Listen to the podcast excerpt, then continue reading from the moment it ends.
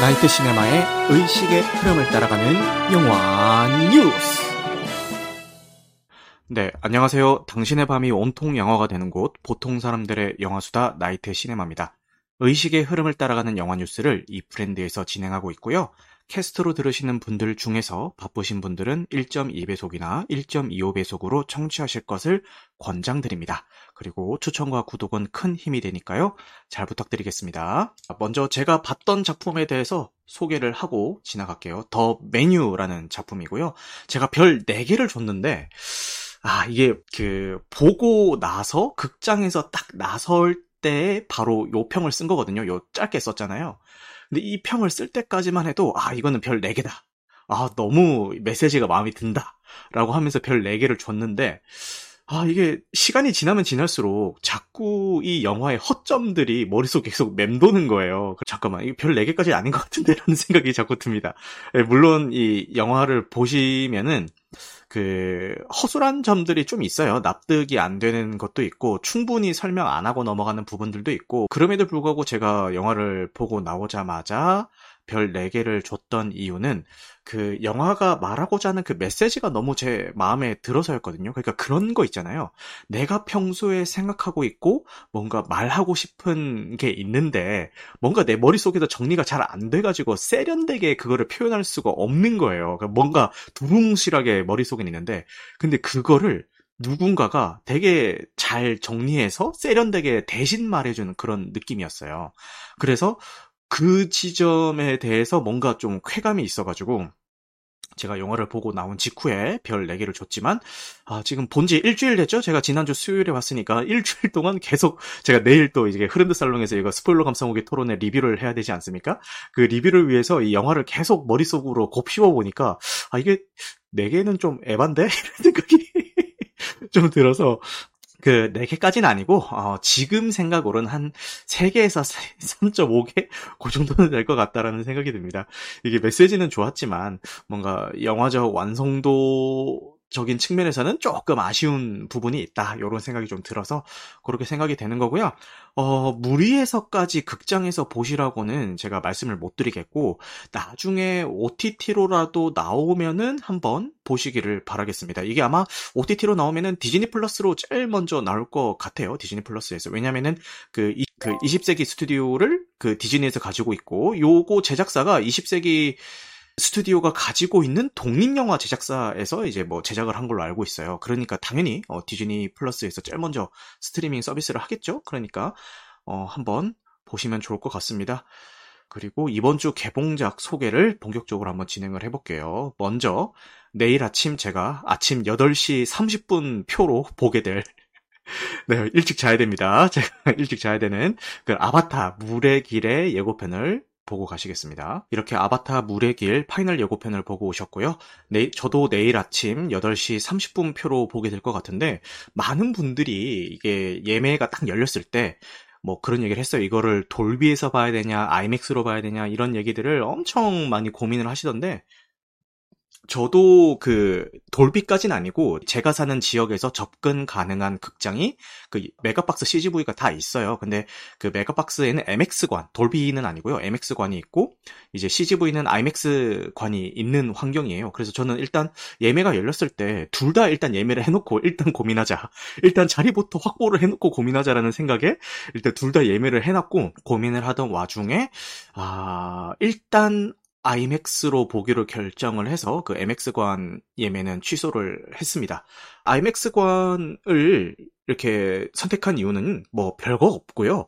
그 MX관이 사운드에 특화가 돼 있는 관이고 그 돌비관도 마찬가지고요. 이제 MX에서 좀 더 업그레이드된 게 돌비 그 돌비관이죠. 그 다음에 IMAX관은 사운드도 물론 훌륭하지만 그 화면 비율이라든지 이런 IMAX 스크린에 어떤 최적화된 어, 그런 상영 타입이잖아요. 근데 저는 개인적으로 이 청각적인 것보다 시각적인 거에 좀 더 예민한 타입이에요.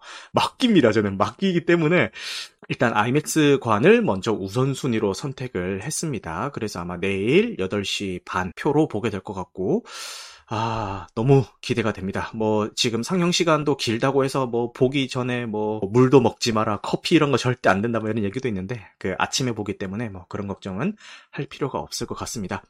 어, 일단, 뭐 언론 시사회가 진행이 됐고요. 시사회 반응이 공개가 됐는데 지금은 엠바고가 풀리기 전이기 때문에 그 언론 시사회에 참석을 하셨던 기자분들이라든지 유명 영화 관련 그 인플루언서 분들께서 후기를 남기기는 했지만 본인의 그 감정만 남겼지 뭐 디테일하게 뭐 이렇다 저렇다 이렇게까지 못 남기셨어요. 근데 그 공통적으로 하시는 말씀들이 전부 다 지렸다. 어마어마하다. 이거는 다 공통적으로 하시는 말씀 같고요.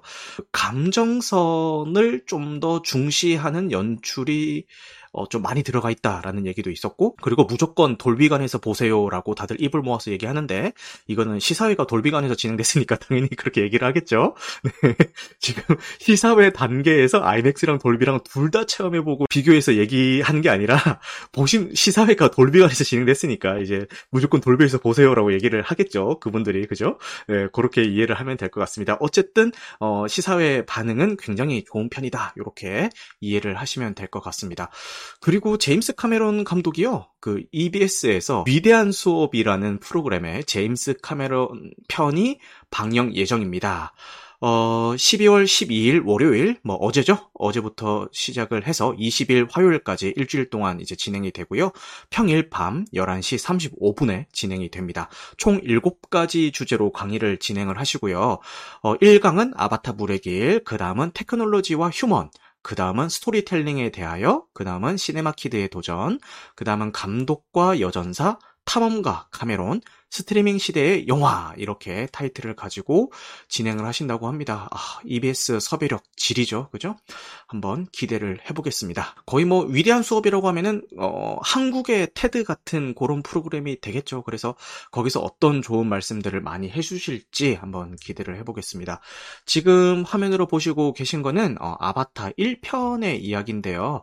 어, 지금 많은 분들이 이제 아바타 1편을 보신 분들이 꽤 있더라고요. 제가 영화를 좋아하다 보니까 영화를 좋아하는 사람들끼리 모여있는 그런 모임에서는 당연히 아바타 1편을 뭐 대부분 다 보셨지만 뭐 영화관 이렇게 막 자주 찾거나 1년에 뭐 몇 편, 몇 편 볼까 말까 막 그런 분들 있잖아요. 주변에. 사실 그런 분들이 더 대다수잖아요. 그러니까 지금 극장의 흥망성쇠는 그런 분들을 극장으로 끌어들일 수 있냐 없냐 그게 이제 관건인 거잖아요. 근데 이 아바타 물의 길이 개봉한다는 소식이 들렸을 때 이제 평소에 영화 전혀 안 보시는 그런 분들 그래도 아바타는 어? 극장에서 봐야 되지 않겠어? 라고 하면서 저한테 엄청 막 물어보시는 거예요. 그 회사 동료나 뭐 주변 지인들이 그런 걸 딱 보면서 어? 저분들이 움직인다? 어, 그러면은 이거 약간 천만을 노려볼 수도 있겠다라는 생각이 들었고, CGV 같은 경우는 애초에 그냥 천만은 기정사실화를 시켜버리고, 지금 CGV 앱을 실행을 하셔서 이벤트 메뉴에 들어가시면은, 아바, 아바타 2편, 그 물의 길이 어느 시점에 천만을 돌파할 건, 돌파할 건지 투표를 받고 있습니다. 그래서 그걸로 지금 이벤트를 하고 있어요. 어, 그러니까 뭐, 뭐, 천만은 당연히 넘겠지라는 어떤 자신만만한 그런 이벤트가 아닌가 싶네요. 네, 그런 거 참고하셔서, 어, 한번 응모해보시면 될 것 같아요. 어쨌든, 그럼에도 불구하고, 이제 그렇게 관심을 가지시는 분들이 아직까지 1편을 못 보신 분들이 계십니다. 그래서 그분들이, 어, 근데 저희 이거 보려면은 1편 꼭 보고 봐야 되나요? 라고 이제 물어보세요. 근데, 제임스 카메론 감독님께서 공식적인 인터뷰에서는요, 전작을 보지 않아도 이 작품만, 이 작품만으로도 충분히 아, 즐길 수 있게 제작을 했다라고 인터뷰를 하셨고, 이런 방식의 제작은 2편뿐만 아니라 추후에 제작하게 될 아바타 시리즈들도 전부 다 마찬가지로 제작을 할 거다라고 이제 인터뷰를 하셨어요. 그래서 사실 감독 피셜, 감독 오피셜은 전작을 안 보고 봐도 된다이지만 제 생각에는 전작을 보고 보셔야 될 것 같다라는 게 그냥 제 개인적인 생각입니다. 왜냐면은 지금 캐스팅 목록이라든지 등장 캐릭터들 그리고 그 예고편에서 얼굴을 비추는 인물들을 보면은 전작에 나왔던 분들이 대부분 다 나오세요.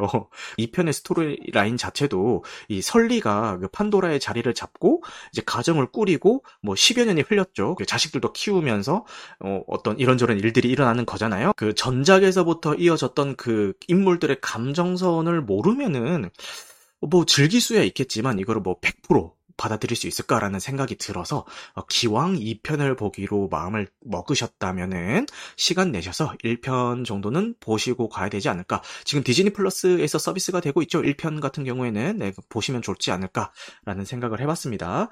저 같은 경우는 1편이 지금 뭐 거의 뭐 10여 년 전에 개봉을 했잖아요. 그래서 좀 가물가물해져 있기는 했는데 그 얼마 전에 그 리마스터링 재개봉을 했을 때 이제 극장을 찾아서 봤기 때문에 다행히도 그 어느 정도의 내용은 머릿속에 들어있는 상태라서 아마 내일 조조로 어, 2편 보는데 뭐 지장이 없지 않을까라는 생각이 듭니다. 네, 1편 같은 경우는 전 세계 박스 오피스 1위 의 기록을 보유한 영화다라고 되어 있네요.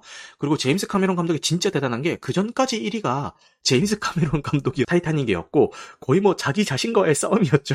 타이타닉을 능가할 것인가 이제 말 것인가 뭐 이런 싸움이었는데 이제 능가를 해가지고 이제 지금 박스 오피스 1위를 기록을 하고 있고 그 뒤에 이제 어벤져스 엔드게임이 개봉을 하면서 1위와 2위를 뭐 엎치락 뒤치락 하다가 이제 그 엔드게임을 또 앞질러서 다시 1위 타이틀을 얻은 걸로 알고 있어요. 근데 사실 그 정도 수준이면은 거의 뭐 막상막하가 아닌가 뭐 1위, 2위를 뭐 구분하는 게 의미가 있을까 싶 기는 하지만 어쨌든 공식적인 1위는 아바타 1편이다 라고 이해를 하시면 될 것 같습니다. 이제 2편입니다. 2편이고 지금 주연 캐스팅 목록을 보면은 그냥 전작에 나왔던 분들이 그대로 나오시는 거예요. 이제 화면 비율은 뭐 돌비 시네마, 아이맥스 뭐다 지원합니다. 다 지원하니까 보시면 될 것 같고 이 3D 상영을 하잖아요. 되게 오랜만에 3D 상영을 하는데 그 주의하셔야 될 점이 있습니다. 뭐 두 가지를 말씀드리고 싶은데 첫 번째 말씀드리고 싶은 거는 그 가실 때 렌즈 클리너 있잖아요. 뭐, 그, 안경 닦을 때 쓰는 그런 면 클리너도 괜찮고, 요즘 뭐, 약간 그 알코올 성분이 묻어 있어가지고,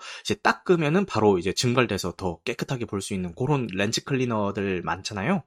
그런 거 하나 챙겨 가시면 좋을 것 같아요. 왜냐면은 그 극장에서 물론 그 3D 안경을 관리를 꼼꼼하게 해주시겠지만 이렇게 간혹 가다가 보면은 이렇게 꼼꼼하게 닦이지 않아서 좀 유분기가 이 안경에 남아 있는 그런 안경들이 있어요. 그래서 보시기 전에 그런 렌즈 클린으로 한번 싹 닦아내시고 보시면은 가, 그래도 기왕이면은 같은 시간 들이고 같은 돈 내고 보는데 억울하잖아요. 남의 지문 막 남아 있고 아니면 남의 막 개기름 묻어 있고 이러면은 조금 억울하잖아요. 그죠? 그래서 그런 거 챙겨 가셔서 한번 싹 닦고 이렇게 보시면 좋을 것 같고요. 두 번째는 제가 그 아바타 리마스터링을 볼 때 느꼈던 건데 아무래도 어 10여 년 전에 개봉했던 작품이다 보니까 그 10년 전에 저희가 그 3D 안경을 끼고 봤을 때랑 지금이랑 물론 뭐 관리를 잘하신 분들도 계시겠지만 저 같은 경우는 지금 인생 최대 몸무게를 찍고 있거든요. 야, 제가 이 살이 찌면서 얼굴 살도 쪘는지 안경팔이 서유기에 나오는 손오공 보면은 머리띠를 두르고 삼장법사가 그 주문을 외우면은 그 머리띠가 그 머리통을 막 쪼이면서 고통을 주잖아요. 고문을 하잖아요. 안 그래도 상영 시간이 긴데 와, 그 안경이 제 관자놀이를 너무 쪼이는 거예요. 너무 힘들 정도로. 그 두통이 올 정도로 쪼이는 거예요. 그래가지고 보면서 이렇게 막 살짝살짝씩 이렇게 안경 위치를 막 바꿔가면서 그렇게 봤어요. 그 막 이렇게 뭐 좀 위로 했다가 이렇게 살짝 걸쳐놨다가 좀 앞으로 뺐다가 이런 식으로 막 왔다 갔다 하면서 봤는데 어쨌든 그 10여 년 전에 1편을 보실 때보다 사, 내가 살이 좀 쪘다라고 생각되시는 분들은 그 고통을 조금 감수를 하고 보셔야 될 것 같다라는 생각이 듭니다. 네, 한번 참고하세요. 아, 이거는 근데 제가 그 요건 TMI인데 그 옆장구예요. 양쪽 좌 좌측, 우측 모두 옆장구라서 아, 좀더 살찌면서 그게 좀 더 심해진 그런 감도 있는 것 같습니다. 어쨌든 그거 조심하셔서 3D 어, 포맷으로 보시면 될 것 같아요. 꼭 3D로 봐야 되나요? 뭐 이런 질문들도 많이 하시는데 뭐 당연히 어 좋은 영화는 뭐 2D로 보든 3D로 보든 뭐 IMAX로 보든 돌비로 보든 일반관에서 보든 다 그냥 괜찮아요. 뭐 괜찮습니다. 괜찮은데 이제 3D로 보시라고 하고 싶은 이야기는 제임스 카메론 감독이 누굽니까? 그 기술력에 있어서는 거의 선두주자 항상 뭔가 도전하시고 최신 기술 항상 앞장서서 이제 도입하시고 이런 분 아니, 아니시겠습니까? 그 아바타 1편이 개봉했을 때 아바타 1편이 흥행했던 이유가 뭐 스토리라인이 짱짱했 다거나 뭐 그런 게 아니잖아요. 그죠? 그 스토리라인은 어떻게 보면 평이했잖아요. 근데 아바타 1편이 흥했던 이유는 그 전까지 보지 못했던 엄청난 비주얼 쇼 크가 흥행의 요인의 가장 큰 부분을 차지했다고 생각을 하거든요. 그래서 이런 작품의 특성상 기왕 보실 거면은 어, 3D로 보시는 게 좋지 않을까라는 생각이 듭니다. 그리고 아바타가 3D가 진짜 엄청났던 게 깊숙한 그 깊이감을 얼마나 잘 묘사 묘사를 하느냐가 그 3D의 기술력을 보여준다는 이야기를 제가 어디서 주워 들었어요. 근데 아바타 1편이 그거를 되게 잘했어요. 그러니까 튀어나와서 어 막 입체감 느낀다 이게 아니라 깊이가 멀리 있는 거는 멀리 보이게끔 뭐 그렇게 그 연출을 굉장히 잘 했고 그렇기 때문에 사실 뭐 어디에서 보든 뭐 크게 상관은 없지만 기왕 내 시간 내서 볼 거 3D로 보시는 게 아마 좋지 않을까 이런 생각을 한번 해봅니다. 그리고 상영 시간이 3시간 12분 24초입니다. 3시간 12분 24초인데 여기서 약간 웃긴 기사가 있어서 공유를 해보겠습니다. 기사 제목이요. 아바타, 제임스 카메론, 러닝타임 2시간 72분. 이라고 돼 있습니다. 요걸 보고 사람들이 왜 2시간대인 척 하냐고. 너무 웃기지 않습니까? 이게 결국은 72분, 예, 요 포인트. 아, 너무 웃겨가지고 이게 짤로 돌아다녀가지고, 아, 설마, 설마 이거 뭐 그냥 누가 그냥 유쾌한 장난친 거겠지라고 생각을 했는데, 실제 기사가 나, 기사가 있어서 너무 웃겼습니다. 네. 그렇죠. 상영 시간이 굉장히 깁니다. 최근 영화 기준으로 2시간을 기준으로 2시간이 안 되면 어 그래도 뭐 좀 짧네 이렇게 생각하고 2시간부터는 음, 뭐 그냥 평이하네. 근데 한 2시간 반 이상 넘어간다고 하면 어 좀 긴데 요런 느낌을 주는데 요거는 심지어 그 2시간도 넘어서서 3시간 12분 24초라는 상영 시간을 가지고 있습니다. 그러니까 사람들이 뭐 화장실 꼭 가야 된다. 뭐 그 보면서 음료수 먹지 마라. 아니면은 뭐 이도저도 다 자신 없다. 그러면 예매할 때 애초에 그 사이드 자리 이렇게 밖으로 왔다 갔다 해도 남들한테 민폐 안 주고 나도 왔다 갔다 하기 쉬운 그런 통로 쪽 자리를 좀 예매를 해라 뭐 이런 사람들도 있더라고요. 네, 그러니까 참고하시면은 좋을 것 같습니다. 그리고 관람 등급은 12세 이상 관람가가 되겠습니다. 그리고 전작에 이어서 13년 만에 나오는 후속작이 되겠습니다. 그리고 이제 이야기는 아바타 물의 길은 판도라 행성에서 제이크 설리와 네이티리가 이룬 가족이 겪게 되는 무자비한 위협과 살아남기 위해 떠나야 하는 긴 여정과 전투, 그리고 견뎌내야 할 상처에 대한 이야기를 그렸습니다.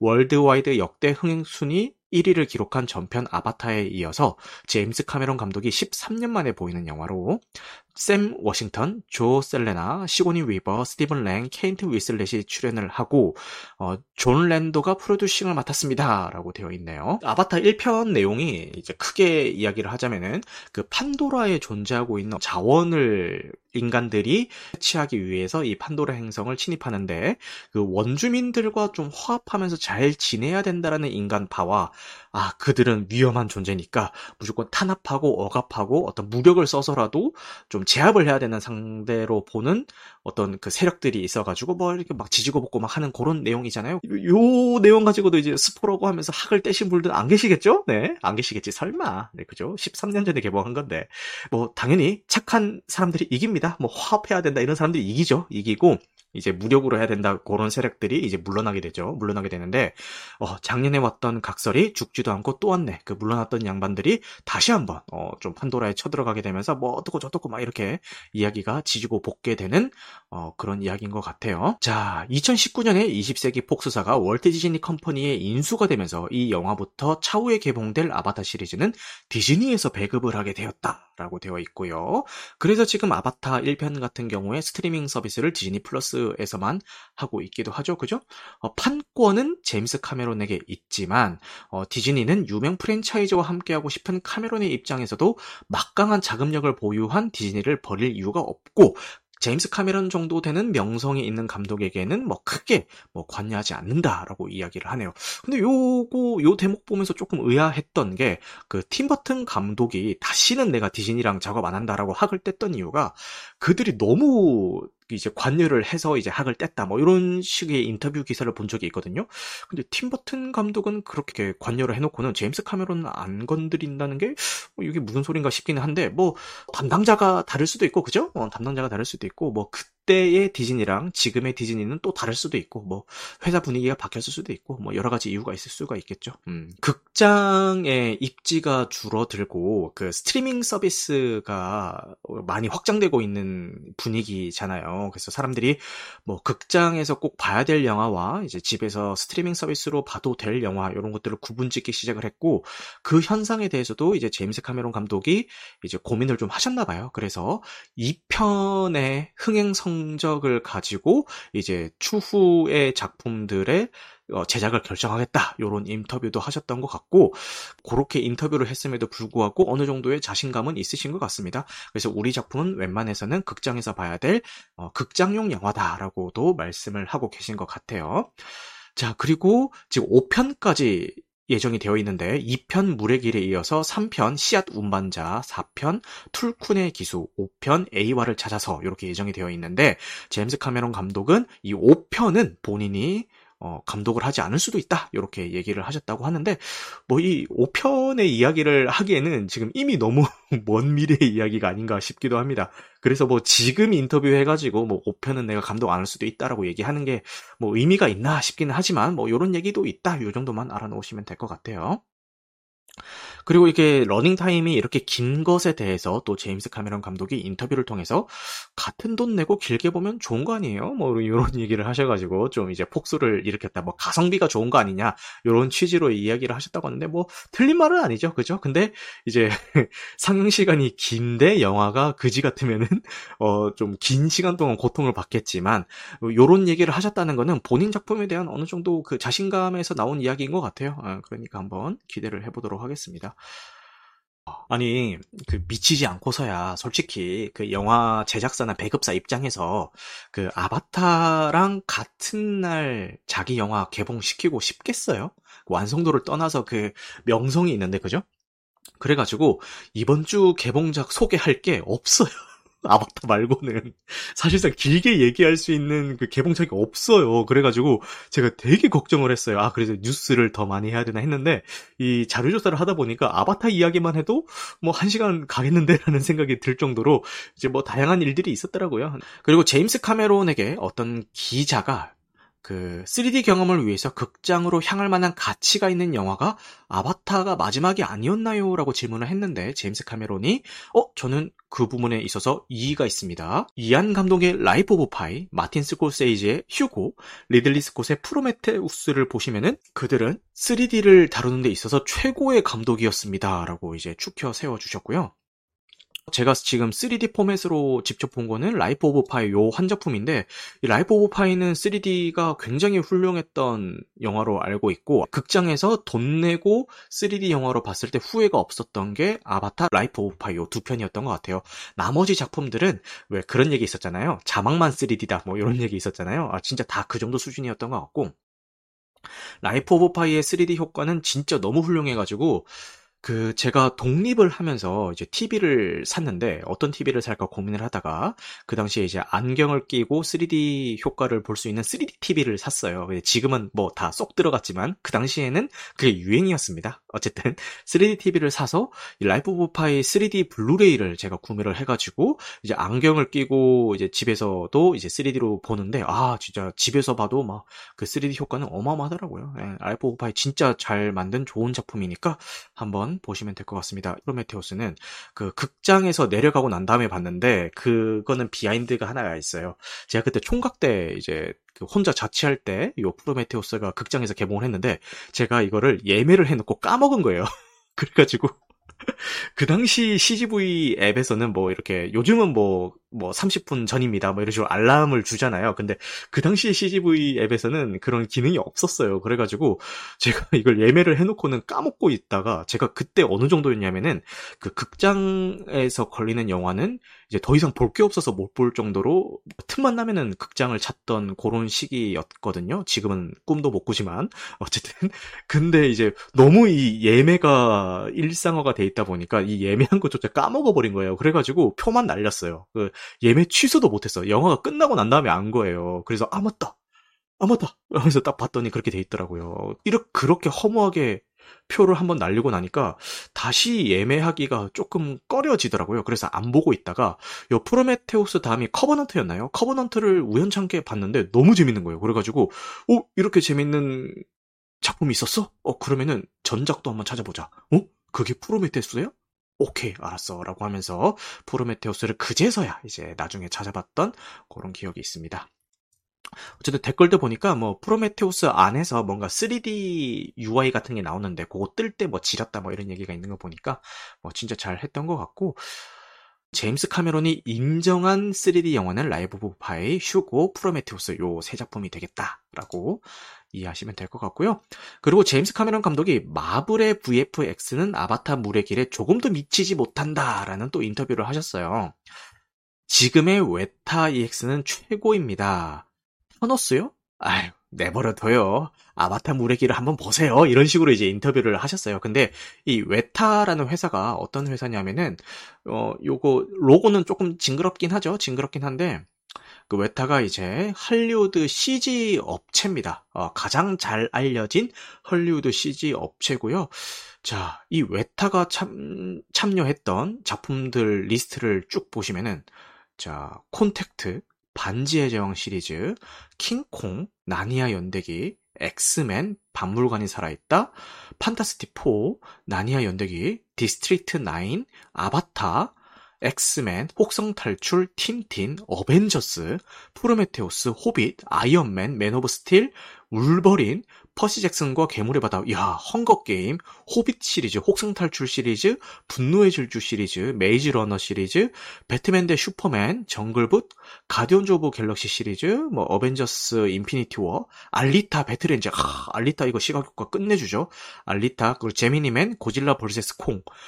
지금 이 필모만 봐도 얼마나 엄청난 CG 회사인지 다들 느끼실 수가 있겠죠. 그러니까 이 CG 회사에서 아바타와 어벤져스 모두 CG를 담당을 했는데 이제 어벤져스 인피니티 워를 담당을 했던 게 2018년도인데 지금 아바타 물의 길이 지금 2022년도에 개봉을 하잖아요. 그러니까 아 타노스 말도 마세요라고 얘기를 했던 게 어차피 같은 업체에서 작업을 한 거기 때문에 디스하자는 그런 의도라기보다는 같은 업체임에도 불구하고 그 때 이 업체가 가지고 있던 기술력보다 지금 현 시점에 가지고 있는 기술력이 상상도 못할 정도로 많이 발전했다라는 그 취지로 이제 발언을 하신 것 같아요. 그러니까 무시가 아니라 그 기술의 발전에 대한 걸 설명하고 싶어서 이렇게 약간 조크를 섞어서 그렇게 말씀을 하신 것 같고 실제로 이 3D 촬영에 굉장한 어,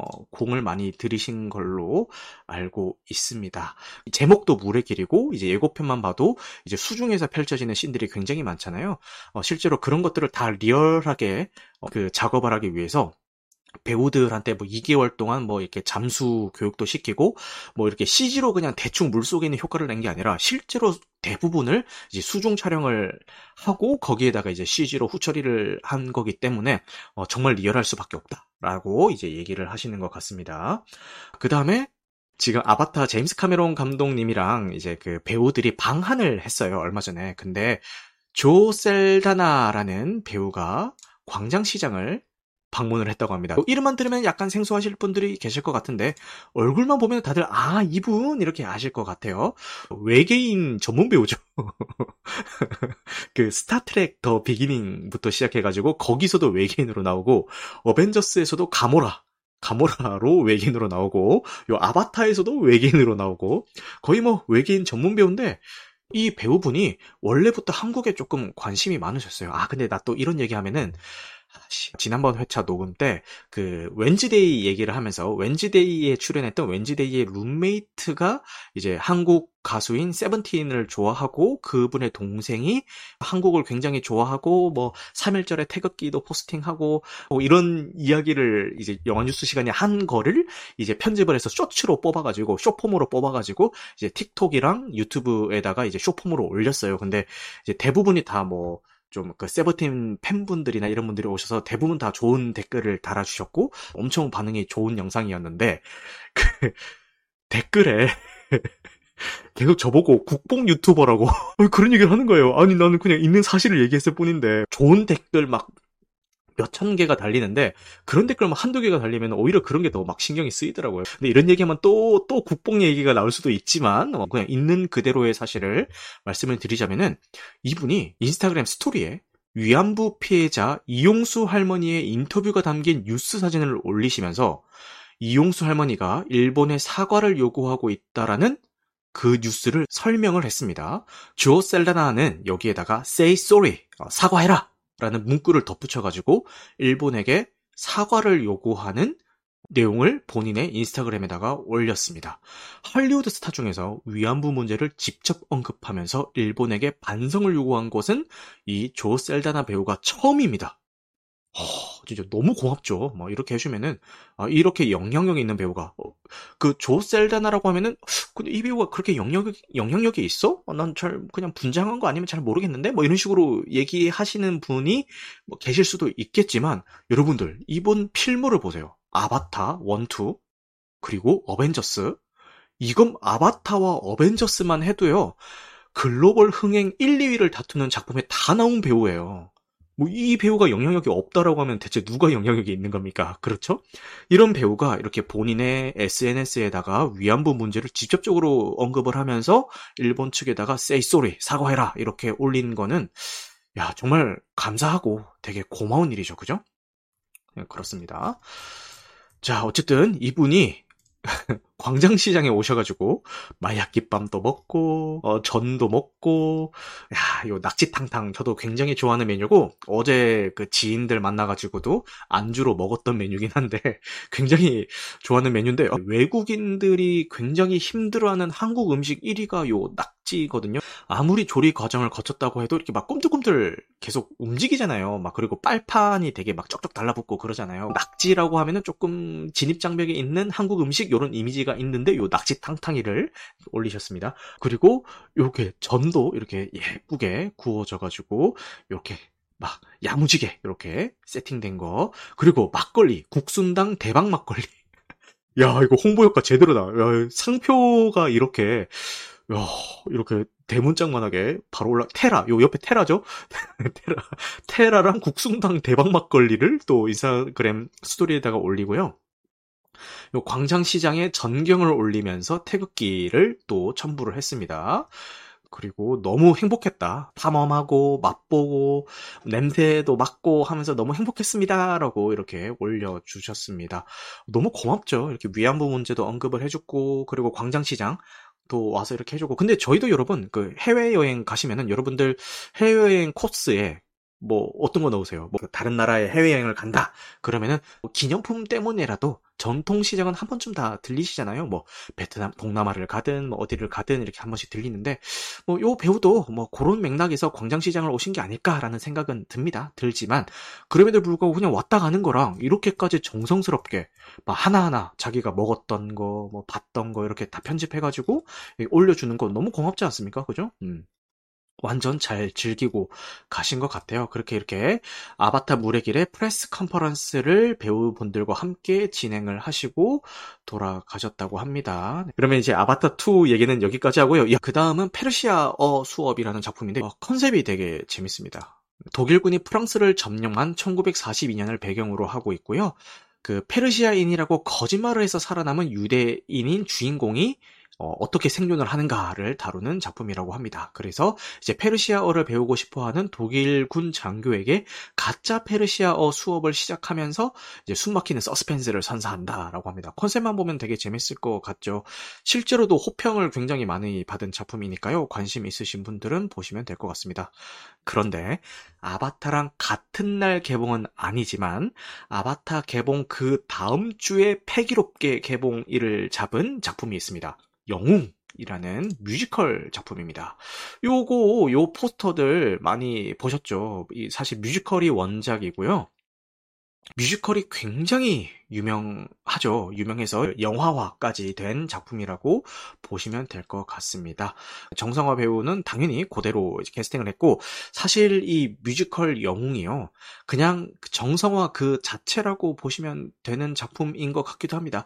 그 개봉도 하기 전에 여러 가지 불안 요소들이 있습니다. 일단 윤재균 감독님 뭐 어, 심파계의 거장이죠.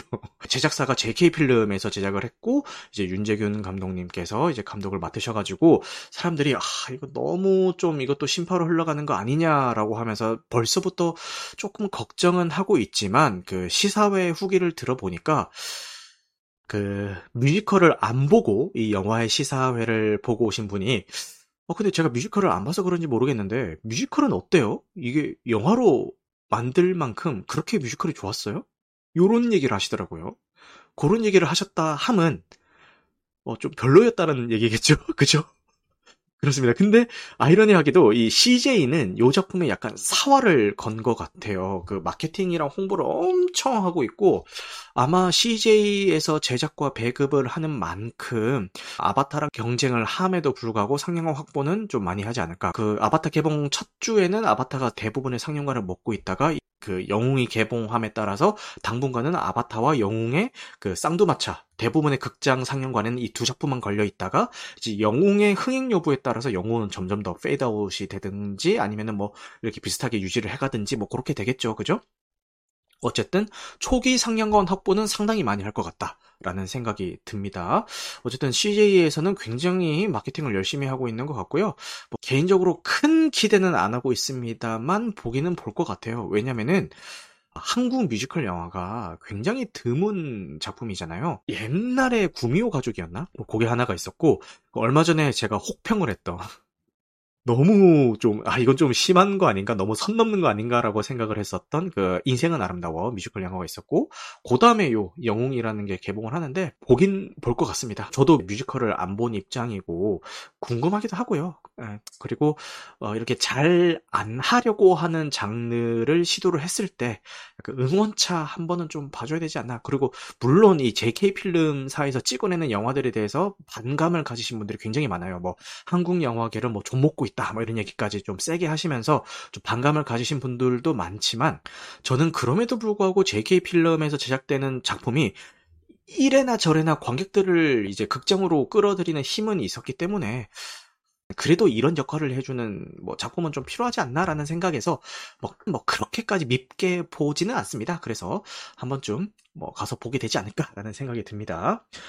어쨌든 뭐 이런저런 뭐 걱정 반 기대 반이 있는데요. 이게 안중근 의사의 그 국내에서의 어떤 위치가 어마어마하잖아요. 위인 of 위인 아닙니까? 그래서 이거를 어 까딱 잘못 다루면은 뭐 한 몇 배로 더 막 욕을 먹을 것 같은데 어쨌든 뭐 좀 잘 만들기를 바라겠습니다. DC 시네마틱 유니버스의 수장으로 앉은, 앉은 제임스 건이 어, 트위터를 통해서 어, 슈퍼맨을 다시 볼 수 있냐라는 질문을 받았는데 어, sure, 물론이다 어, 이렇게 대답을 하셨고요. 어, 그 최우선 순위까지는 아니지만 굉장히 높은 우선 순위로 작업을 하고 있다라고 이렇게 트위터에 남겼다고 합니다. 네. 한번 기다려 보시죠. 그리고 조커 2의 촬영이 시작이 됐습니다. 조커 Folie à Deux라는 부제를 가지고 이제 제작이 시작이 됐는데 어, 호아킨 피닉스가 여전히 주연을 맡고 있고요. 여기에 이제 레이디 가가가 가세를 했습니다. 레이디 가가가 아무래도 할리퀸의 역할을 맡을 것, 같, 맡을 것 같고요. 이 조커와 할리퀸이 DC의 캐릭터지만 그 DC 그 확장 유니버스에는 아마 요 조커 1편에 이어서 이 조커 2편도 포함 포함이 안 되는 그냥 독립적인 작품으로 갈 것 같다라는 아 갈 것 같다가 아니지 간다라고 이제 방향성을 정했다고 합니다. 좀 특이한 게요. 뮤지컬 영화로 제작이 된다고 하는데 어, 뭐, 물론 뭐, 영화가 개봉을 해봐야 알겠지만, 할리퀸이 바라보는 자신과 조커의 관계를 뮤지컬 시퀀스처럼 묘사할 예정이라고 한다라는 인터뷰가 있었다고 합니다. 그러니까, 레이디 가가가 가창력 또한 굉장히 뛰어난 분이 아니시겠습니까? 요런 그 뮤지컬 시퀀스를 차용한, 어, 그런 작품에서 더 본인의 기량을 뽐낼 수 있지 않을까라는 생각을 해봅니다. 이 편에서 다루게 될 그 소재가요, 공유 정신병이라는 소재라고 합니다. 공유정신병. 이라고 하면은 뭔가 단어 자체가 조금 낯선데요. 어느 한 사람에게서 먼저 증상이 나타난 뒤 가까운 관계를 맺고 있는 다른 사람에게 전파되듯이 나타내는 경우라고 하네요. 그러니까 정신병 같은 것들이 이제 전파되는 거를 이제 얘기를 하겠죠. 그래서 아마도 이제 이야기를 추측을 해보자면은 조커가 가지고 있는 어떤 정신병이 그에 가까이에 있던 뭐 할리퀸에게 뭐 이렇게 전염이 돼가지고 둘 다 뭐 미쳐가는 그런 과정을 다루게 되지 않을까라는 짐작만 한번 해봅니다. 1편을 너무 어, 그러니까 우울하지만 괜찮은 영화로 봤고 지금 블루레이로 소장도 하고 있을 정도로 어, 좋아했기 때문에 요 2편도 한번 기대를 해보도록 하겠습니다. 자, 그 다음에 베를린 영화제의 심사위원장으로 크리스틴 스튜어트가 이제 선정이 됐다고 합니다. 심사위원장으로. 근데 크리티, 크리스틴 스튜어트가 초반에 뭐 트와일라잇에 나오고 이럴 때는 연기력 논란들이 있었어요. 뭐 발연기다 어쩌다 뭐 이런 얘기가 있었는데 최근에 뭐 스펜서라든지 이런 최근 작품들을 보면은 연기력이 미쳤습니다. 그 스펜서에서 보여주는 그 내적 갈등 연기도 너무너무 훌륭하게 잘 해주셨거든요. 어, 그래서 좋은 배우인 거는 어, 의심의 여지 없이 인정인데 뭐 심사위원회 자리에 앉았다는 거는 좀 놀랍긴 하네요. 그 다음에 미국 영화 연구소에서 올해 영화 열 선을 선정을 했는데요. 아바타 물의 길은 아직 개봉도 안 했는데 올라갔고요.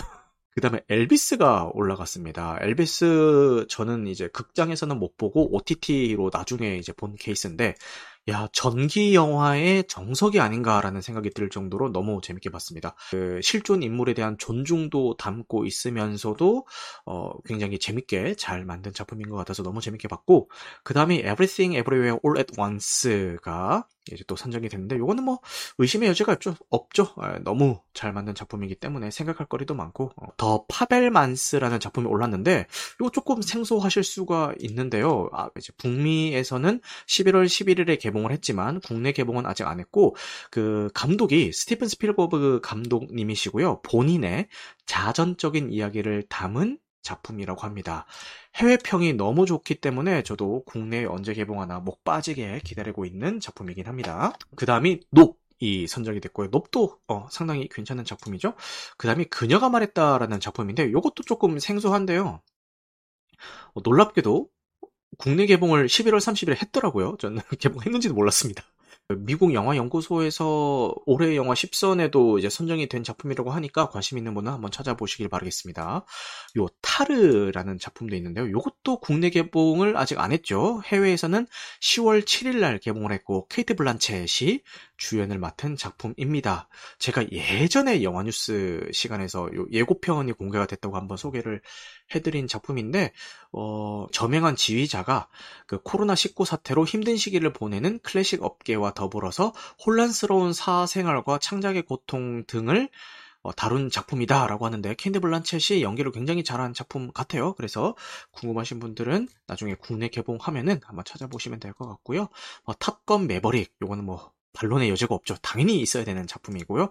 더 우먼 킹 요것도 제가 뭐 거의 정보가 없는 작품이라서 어떤 작품인지 잘 모르겠네요.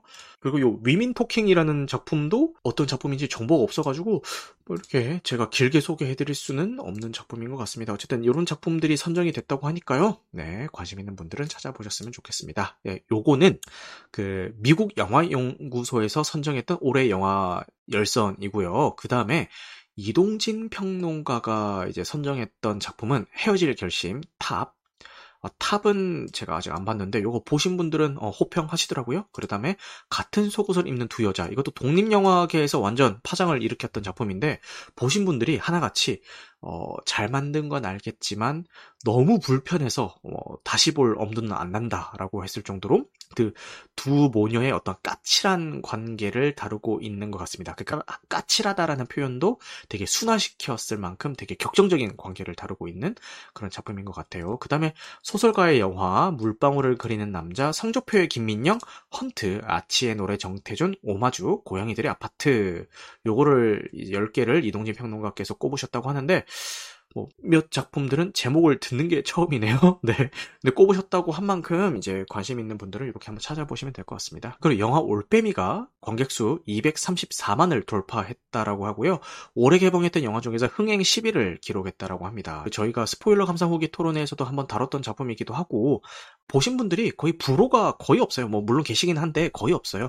대부분이 다 재밌게 봤다라고 하시는 작품인 만큼 입소문을 타고 홀홀 날고 있는 것 같습니다. 손익분기점은 진작에 넘겼고 아바타 물의 길이 개봉을 하면은 아마도 조금 뭐 상영관 수가 조금 많이 잡아먹히지 않을까 싶네요. 그리고 다음 주에 영웅까지 딱 개봉을 하면은 완전히 이렇게 상영관 수가 줄어들지 않을까라는 생각을 한번 해봅니다. 네. 그 다음에 듄 파트 2의 촬영이 완료가 됐습니다. 드디어 완료가 됐습니다. 듄 1편 너무 재밌게 봤고, 제가 코로나 이후로는 웬만해서는 극장에서 같은 작품을 두 번 보는 일이 잘 없는데, 듄 파트 1 같은 경우, 개봉 당시에 한 번 봤고요. 그 다음에 그 아이맥스로 재개봉했을 때 다시 한번 극장을 찾아서 봤던 작품입니다. 너무너무 좋아하는 작품이기 때문에 이 파트 2의 촬영이 완료가 된 만큼 빠른 개봉을 바래보겠습니다. 그리고 이정재 배우가요, 제다이로 변신을 해서 스타워즈의 새 시리즈를 촬영 중이라고 합니다. 그래서 사람들이 막 애드립으로 내가 제다이가 될 상인가? 막 이러면서 장난을 치던데 한번 기대를 해보겠습니다. 그 다음에 그 탑건 매버릭이요, 전미 비평가위원회 작품상을 수상했다라고 합니다. 그래서 탑건 매버릭의 주역들이 다시 한번 이제 한 자리에 다 모였는데요. 어, 너무너무 반가운 얼굴들이죠. 아, 탑건 매버릭 진짜 올해 개봉했던 영화들 중에서 너무너무 좋았던 작품이죠. 극장이 왜 존재해야 하는지를 이제 알려준 그런 작품이고 어, 다 모였는데 정작 톰 크루즈가 없어요. 근데 이 촬영 때문에 그 다른 작품 촬영 때문에 이제 불참했다라고 하고 대신에 이 포스터로 이렇게 했다라고 합니다. 와, 상도 엄청 많이 받았어요, 그죠? 네, 그만큼 좋은 작품이니까 뭐 좋은 작품이 인정받는 건 당연지사죠. 너무 당연한 얘기입니다. 그리고 말도 많고 탈도 많은 디즈니의 인어공주가요. 이제 흑인 인어공주를 이제 그리면서 엄청난 구설수에 올랐던 인어공주의 내부 테스트 시사회가 있었고요. 그 반응이 호평이라고 합니다. 너무 잘 뽑혔다. 그리고 그 기존의 인어공주에는 없었던 새로운 노래가 들어가나 봐요. 그 노래도 굉장히 좋았고 영화 전 영화가 전체적으로 잘 뽑혔다라는 이야기가 나왔습니다. 근데 내부 테스트 시사회는요. 어지간한 망작이 아닌 이상은 좋은 소리 합니다. 좋은 소리 하기 때문에 어, 너무 뭐 여기에 뭐 믿어가지고 야 그러면은 이제 막 완전 명작 개봉하는 거야? 뭐 이렇게 너무 들뜨실 필요는 없고요. 그냥 아 내부 사람들은 그렇게 봤구나 정도로만 어, 이해를 하시면 될 것 같습니다. 그 내부 테스트 시사회에서도 그 나쁜 이야기들이 나오는 작품들이 있어요. 근데 그 정도까지 엉망진창은 아니구나. 이 정도로만 이해를 하시면 될 것 같아요. 내부 테스트 시사회를 진행할 만큼 제작이 진행됐다라는 뜻 같으니까요. 어, 조만간 어, 스크린에서 만나볼 수 있지 않을까라는 생각이 듭니다. 자, 늦은 시간까지 여러분들 함께 해주셔서 너무너무 감사하고요. 오늘 방송한 내용은 편집 과정을 거쳐서 유튜브와 각종 팟캐스트 플랫폼에 업로드될 예정입니다. 여러분들 영화 같은 밤 되시길 바라겠습니다. 감사합니다.